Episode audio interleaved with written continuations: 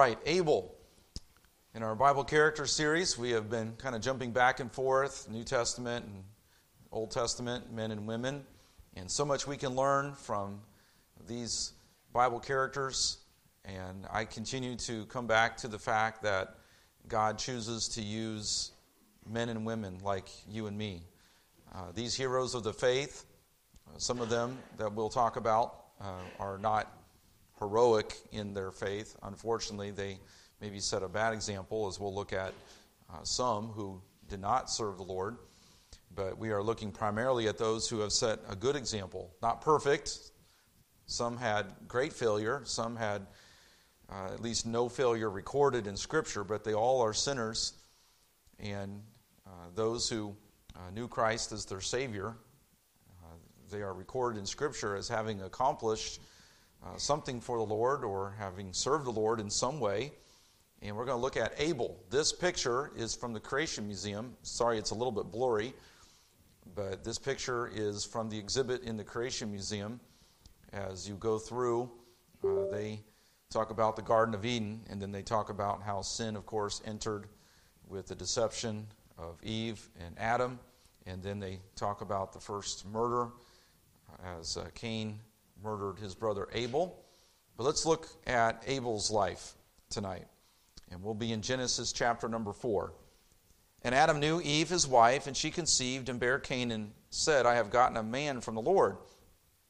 And she again bare his brother Abel. And Abel was a keeper of sheep, but Cain was a tiller of the ground. And in process of time it came to pass that Cain brought of the fruit of the ground an offering unto the Lord. And Abel, he also brought of the firstlings of his flock and of the fat thereof, and the Lord had respect unto Abel and to his offering. But unto Cain and to his offering he had not respect, and Cain was very wroth, and his countenance fell. And the Lord said unto Cain, Why art thou wroth, and why is thy countenance fallen? If thou doest well, shalt thou not be accepted, and if thou doest not well, sin lieth at the door. And unto thee shall be his desire, and thou shalt rule over him. And Cain talked with Abel his brother, verse number 8. And it came to pass, when they were in the field, that Cain rose up against Abel his brother, and slew him. And the Lord said unto Cain, Where is Abel thy brother? And he said, I know not. Am I my brother's keeper. And he said, What hast thou done? The voice of thy brother's blood crieth unto me from the ground. Now, we also can turn over to Hebrews chapter 11 if you want to put a finger in Genesis chapter number 4 or a bookmark of some kind, and then uh, turn over to Hebrews chapter number 11. We see another reference to Abel in Hebrews 11. And looking down at verse number four. By faith, Abel offered unto God a more excellent sacrifice than Cain, by which he obtained witness that he was righteous, God testifying of his gifts, and by it he being dead yet speaketh. So we see, first of all, with Abel, we see a better sacrifice. A better sacrifice. In the outline, maybe uh, you have the prayer sheet with you, and on the right hand side there on the back, uh, there are some blanks if that helps you to follow along tonight. We'll look at that outline as our guide as we look at the life of Abel. We see, first of all, a better sacrifice. One commentator put it this way it had in it, that is, in Abel's sacrifice, it had in it much more to render it acceptable to God. It had much more in it to make it acceptable to God. But why is that? Why was Abel's sacrifice better than Cain's? Why was it accepted and Cain's not? Well, we see, first of all, that it was brought in faith. It was brought in faith. And we understand that there's not a specific quote from God found in Genesis 4 that says, Thou shalt bring this to the sacrifice. This thou shalt not bring to the sacrifice. We don't see that specific quote. We look in Genesis 4, and we see that Abel was a keeper of sheep, but Cain was a tiller of the ground. Okay, so Abel is working with sheep. Cain, his particular gifts and abilities were with the ground. And so we see that they had different areas of interest, of ability, of work. Verse 3 And in the process of time it came to pass that Cain brought of the fruit of the ground an offering unto the Lord. And Abel, he also brought the firstlings of his flock and of the fat thereof. And the Lord had respect unto Abel and to his offering. Now we go back again to Hebrews 11 and we go to verse number 4. By faith, Abel offered unto God a more excellent sacrifice than Cain. Some have kind of squabbled over the years about whether Cain, if he had come in faith, if he had come in the right heart attitude, then God would have accepted his fruit of the ground. I differ on that. I believe that Cain did not come with the right sacrifice because he did not come in faith. The two go hand in hand. He brought the right sacrifice, a more excellent sacrifice, because in faith he believed what God had said, though it's not specifically revealed to us by quotes in the Word of God, this is what thou shalt bring, but it is implied, and we can infer from the Scriptures and we can look at Hebrews 11 and verse number 4. We can look at Genesis 4. And I believe Abel brought the right sacrifice, a more excellent sacrifice, because he, by faith, believed what God had shown with Adam and Eve. What had God done when Adam and Eve sinned? He slew, he killed the, the, the sheep, assuming that the the covering was that of sheep and their wool and provided covering. So a living animal was sacrificed, their blood was shed. We also look ahead to the cross. We look ahead to the law. We look at the types and the symbols and the many, many blood sacrifices. I've been reading in my personal devotions through the book of Leviticus and it is a very bloody sacrificial system, all of which are picturing the bloody sacrifice that Christ would make for us. We see that example from God Himself in covering Adam and Eve after they sinned. We know the types, the pictures, the symbols, the sacrificial, the bloody sacrificial system of the law, and we look ahead, of course, to Christ. And we see that God was desiring a bloody sacrifice, an animal sacrifice, as an atonement, as a picture of what Christ would do. I believe that Abel knew what the correct sacrifice was, and he evidenced that by his obedience. Yes, he came in faith, and yes, his faith is ultimately what Hebrews 11 and verse 4 recognizes. By faith, Abel offered unto God a more excellent sacrifice than Cain. But I believe there was also in the sacrifice an inherent excellence because it was the right sacrifice, because Abel believed what God had said and what God had shown regarding sacrifices. Now, there are people who are very sincere today.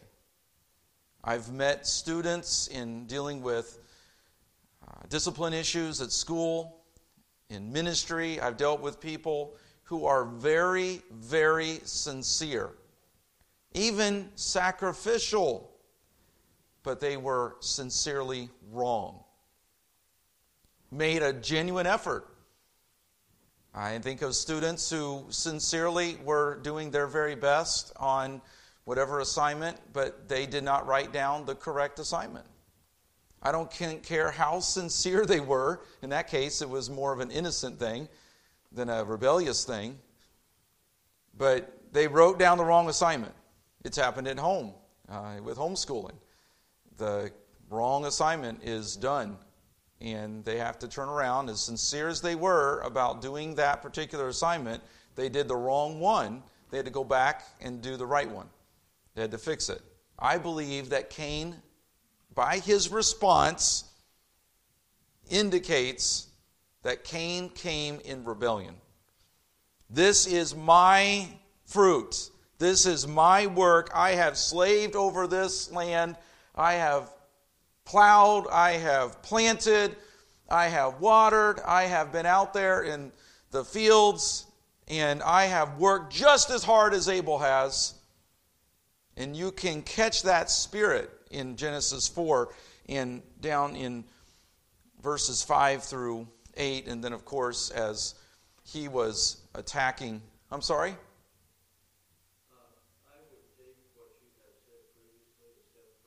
Okay.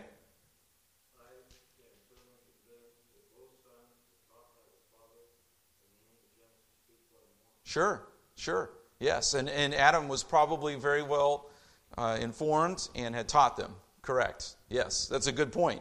So I believe Cain and Abel both knew what sacrifice to bring. And it was even in Cain's response that we see that he was reacting in anger because he was saying, Why can't my sacrifice be just as acceptable as Abel's? I have worked hard. I have been out there in the fields. But would Abel have had to have done a lot of work as well with the animals? Was it really about who worked harder? Was it really about who did more, who sweat had, had been more profuse?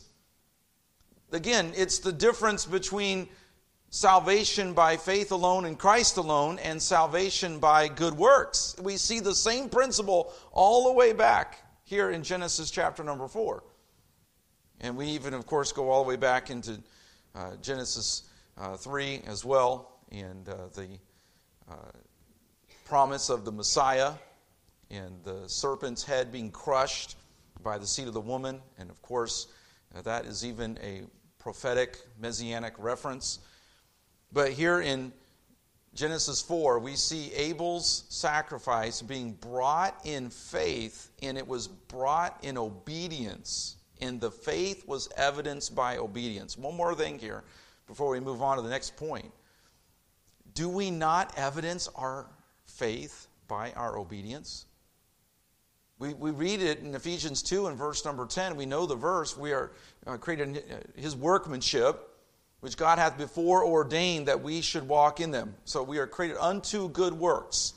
Okay, we are saved by our faith, created in Christ Jesus unto good works, which God hath before ordained that we should walk in them. So we're not saved by our good works, but once we are saved, we give evidence of our salvation, we give proof of our conversion by our good works. James 2 talks about our faith being evidenced by our works. Faith without works is dead. Abel brought in obedience the sacrifice that God had desired and commanded, no doubts. And he did so by faith, believing what God had said, what God had shown, even with his own mother and father.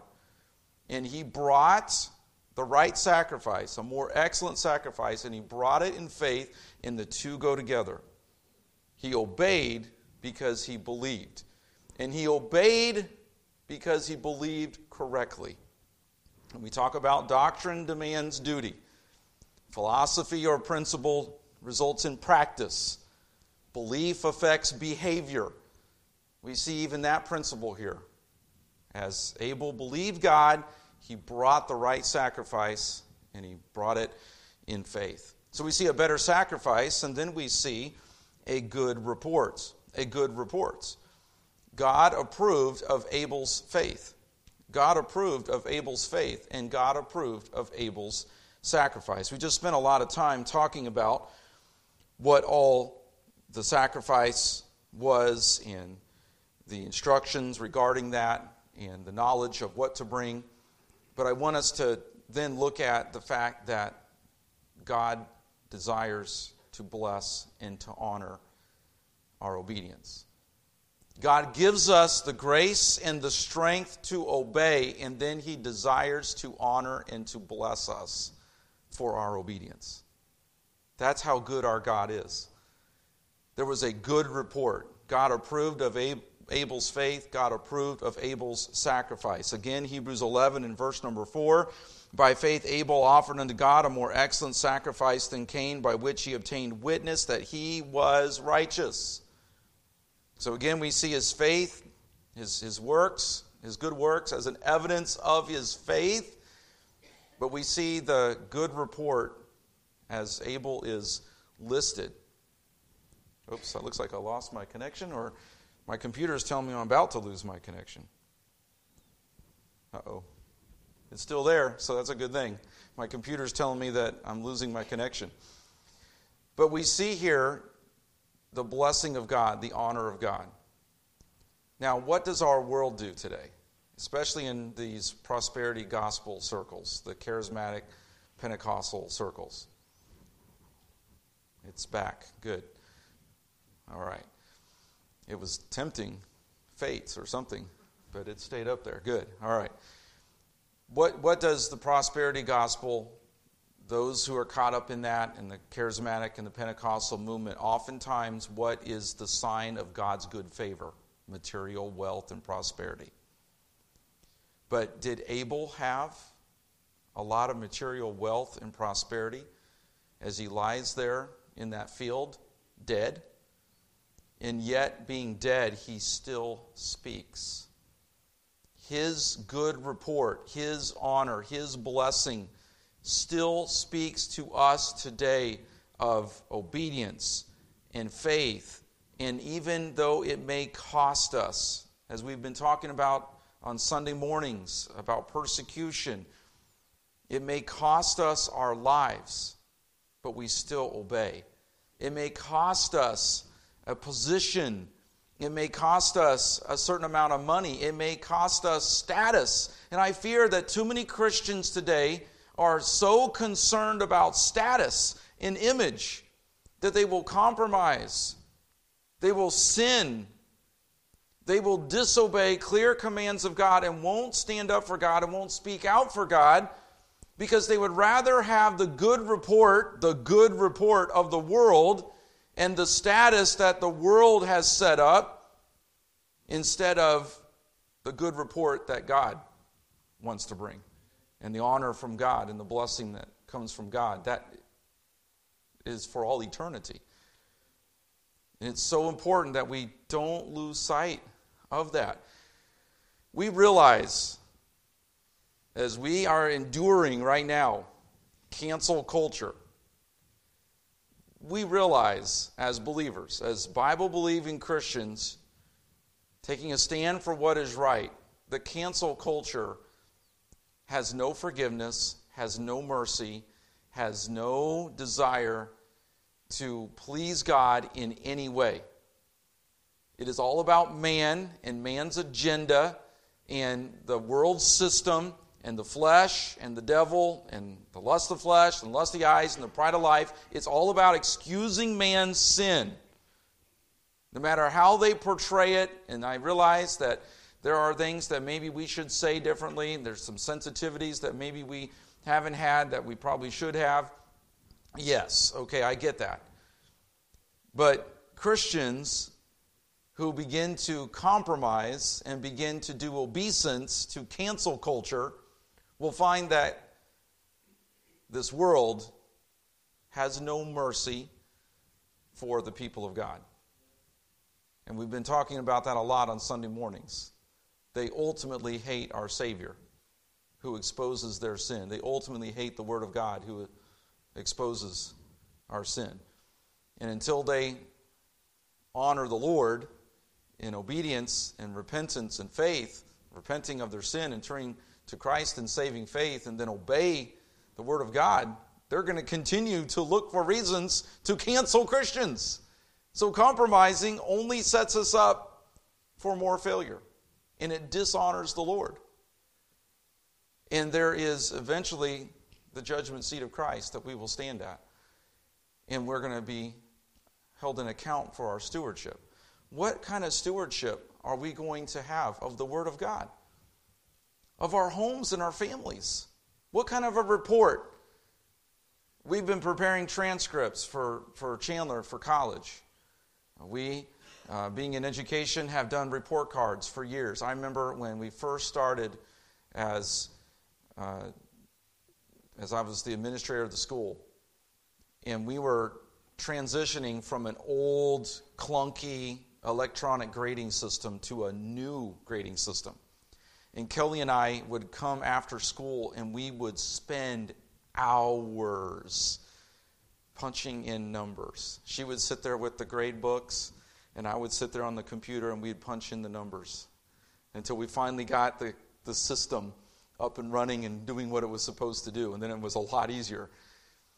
But those grades were extremely important. Being a school principal, I had to deal with lots and lots and lots of transcripts. I had parents who were calling me on more than one occasion wondering what their kid's GPA was. And sometimes it was about who was going to be numero uno when it came to valedictorian and salutatorian and all that. And it could be high pressure. I remember some intense conversations with parents about GPAs. Reports test scores. We're used to them. We understand evaluations, five star ratings. You know, there's bots out there now. I've read that you're not even supposed to look for five star ratings now because there are bots that are pump, punching out five star ratings on Amazon and a lot of these different sites. And so you want to look for something around 4.5 to 4.8. That's actually a better evaluation because there will be bots out there that'll be doing all ones or all fives or something crazy like that. You want to look for something more in the 4.5 to 4.8 range when it comes to the products because the bots are out there cheating the system. It did, it died. I don't know if it'll work. Anyway, did it come back? It sure did. We're having issues with our, our wireless connection here tonight. So we see a good report, a living testimony, and then we see the necessity of obedience. As we come to a close here tonight in looking at the life of Abel, we see his testimony is a living testimony. Though he is dead, he still speaks. This speaks to, can I say the word legacy? I know there's a lot of talk about legacy, and legacy is not the ultimate goal. There are pastors who get caught up in legacy and they can hurt the church because they get their agenda ahead of God's agenda. And I don't ever want to do that. We have politicians who will sell their souls to the devil because they want a legacy. Sports players who will sell out their team, they'll play for themselves. They don't care about the team, they don't care about championships. It's their records, it's their whatever personal goals are, and they are about their legacy, and it's all about themselves. Abel was not about himself. He ultimately died pleasing the Lord, and his testimony still speaks to us today. His legacy is one of honor. What will be said of us at our funeral? What will be said of us in that three or four paragraphs on the back of a funeral uh, and an obituary. What will be said of us? What will we have left behind for our children, for our families? And I'm not talking about a nest egg and dollars and cents, though we want to do right and we want to prepare with insurance and investments and all that. We want to prepare as best we can. But I'm talking about our testimony, our influence upon our family and others for Christ, will we have the testimony of an Abel? He lived by faith. We know faith is necessary for salvation and then for sanctification. 1 John 3 and verse number 12. It's a verse that helps us as well in understanding Abel's legacy. 1 John chapter 3 and verse number 12. I need to get to the right place here. I should have marked it better. 1 John 3, verse 12. Not as Cain, who was of that wicked one and slew his brother. And wherefore slew he him? Because his own works were evil and his brother's righteous. Could that be said of us in our obituary? His or her works were righteous. They lived for God. They loved the Lord, and it showed and it manifested itself in relationships and the people that they affected for Christ. Everybody who ever knew that person knew that they loved the Lord and they wanted to please the Lord, and it showed in their life, in the fruit of the Spirit, in the spiritual gifts, and in their obedience, and in their love for God. And so we see in Abel the necessity of faith and the necessity of obedience. We see a better sacrifice, a good report, and a living testimony. What a powerful example Abel is. And may we look up to Abel. Obviously, we look up to Christ as our greatest example, but we see Christ likeness in Abel, and we see things that we can learn from a life well lived. And even though Abel died for doing what was right, he has a testimony, a living testimony, that though he is dead, he still speaks to us today. Let's pray. Lord, we thank you for Abel, for his example. Thank you, Lord, that he lived by faith and obedience. He honored you with his life, and even in his death, his life still speaks, even to us today. Lord, I pray that we will live in such a way that our eyes are fixed on eternity. And though we are concerned about a legacy, Lord, may it be a legacy for the Lord and not for ourselves. And we pray that you will bless your word in our hearts and lives. Thank you, Lord, for our time together tonight. And we thank you for our church family. Pray you to meet needs and be with each one. And for those who will be on the road, who will be traveling, pray for Bill even tomorrow as he goes in for surgery and uh, Kelly's dad as well tomorrow for surgery. Pray that you will help those procedures to go well, give them full recoveries, and we pray for these as well as many others. Thank you again for our time together tonight. In Jesus' name we pray. Amen. Thank you for being here, and uh, we look forward to being back together on Sunday.